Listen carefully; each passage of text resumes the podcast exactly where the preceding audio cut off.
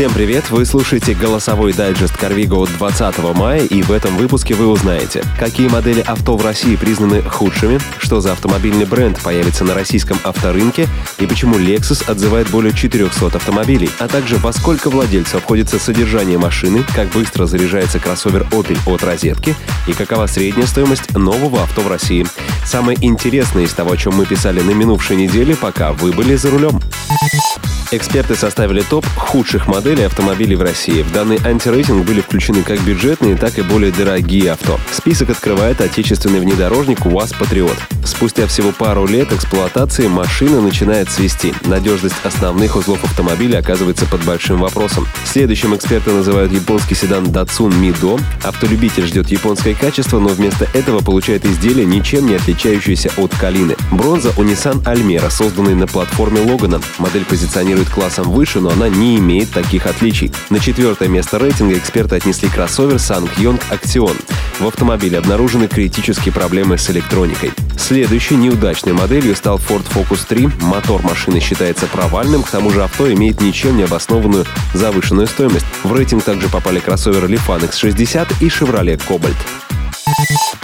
Эксперты интернет-издания «Свободная пресса» подсчитали, в какую сумму обходится содержание новенького авто. За пример был взят автомобиль Kia Ceed. За 4 года на бензин было потрачено более 170 тысяч рублей при пробеге в 60 тысяч километров. Обслуживание автомобиля у официального дилера встало в 73 566 рублей, а страховка обошлась в более чем 40 тысяч рублей. Соответственно, стоимость обслуживания нового автомобиля корейской марки за месяц составляет примерно 6 тысяч рублей.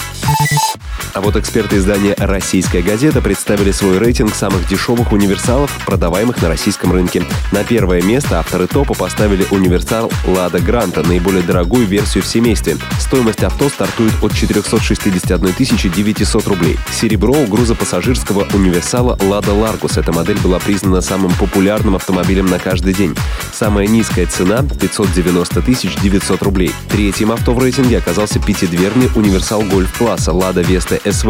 Начальная цена 676 900 рублей. Четвертое место занимает универсал Ford Focus Wagon. Сейчас в связи с ликвидацией заводов Ford эту модель можно приобрести всего за 848 тысяч рублей. Замыкает топ-5 Kia Ceed SV. Единственный вагон корейской марки в России. Линейка цен на новое поколение, вышедшая в продажу в конце января, начинается от 1 миллиона 99 тысяч 900 рублей. Этот подкаст создан на основе автожурнала «Карвига». Каждую неделю мы выбираем самые интересные из нашей живой автомобильной ленты. Свежие новости, профессиональные статьи, обзоры автоблогеров и мнения любителей в удобном для прослушивания в вашем автомобиле формате. Компания Opel представила миру свой первый подключаемый гибрид. Название модели Grand Land X Hybrid 4. Новинка получила силовую установку 1.6 PureTech на 300 лошадиных сил. Точно такая же установка используется в Peugeot 3008. В ней двигатель внутреннего сгорания дополнен двумя электромоторами, питает их батарея емкостью 13,2 кВт-часа, которая установлена прямо под передним рядом сидений. Задействовав только электродвигатель, Grand Land X Hybrid 4 может проделать путь в 50 км километров. Силовая установка имеет четыре режима – гибридный, электрический, спортивный и режим принудительной активации. Бортовой компьютер автоматически выбирает самый экологичный. Время зарядки устройства всего 50 минут. За первый квартал 2019 года средневзвешенная цена нового легкового автомобиля в России составила 1 миллион 190 тысяч рублей, что на 12% выше, чем в 2018 году. Об этом сообщает аналитическое агентство «Автостат». По данным экспертов, средневзвешенная цена иномарки за январь-март 2019 года достигла 1 миллиона 770 тысяч рублей, а отечественного авто составила 662 тысячи рублей. Отмечается, что средневзвешенная цена рассчитывается исходя из средних значений рекомендованных дистрибьютором цен и объемом продаж по каждой модели с учетом модификаций. Автожурнал «Карвига» — это живая автомобильная лента, свежие новости, профессиональные статьи, обзоры автоблогеров и мнения любителей. Паркуйся на «Карвига».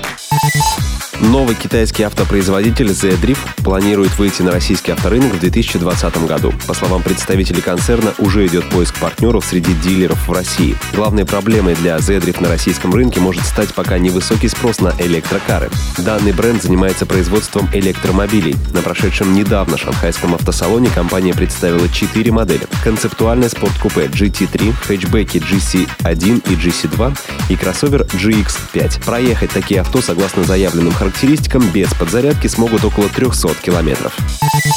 Компания Lexus отзывает из России для ремонта 420 своих автомобилей. Под эту процедуру попали две модели LS350 и LS500. Отозваны будут автомобили, которые были произведены с 11 января по 12 июля 2018 года и укомплектованы шинами Run Flat. Причина отзыва в том, что при сборке покрышки колесного диска была допущена ошибка, из-за которой существует вероятность появления трещины в упрочненном слое боковой шины. Это может привести к падению давления в шине и, как следствие, аварии. Дилеры уже начали информировать информировать владельцев Lexus LS 350 и Lexus LS 500, попадающих под отзыв, о необходимости предоставить авто для проведения бесплатного ремонта.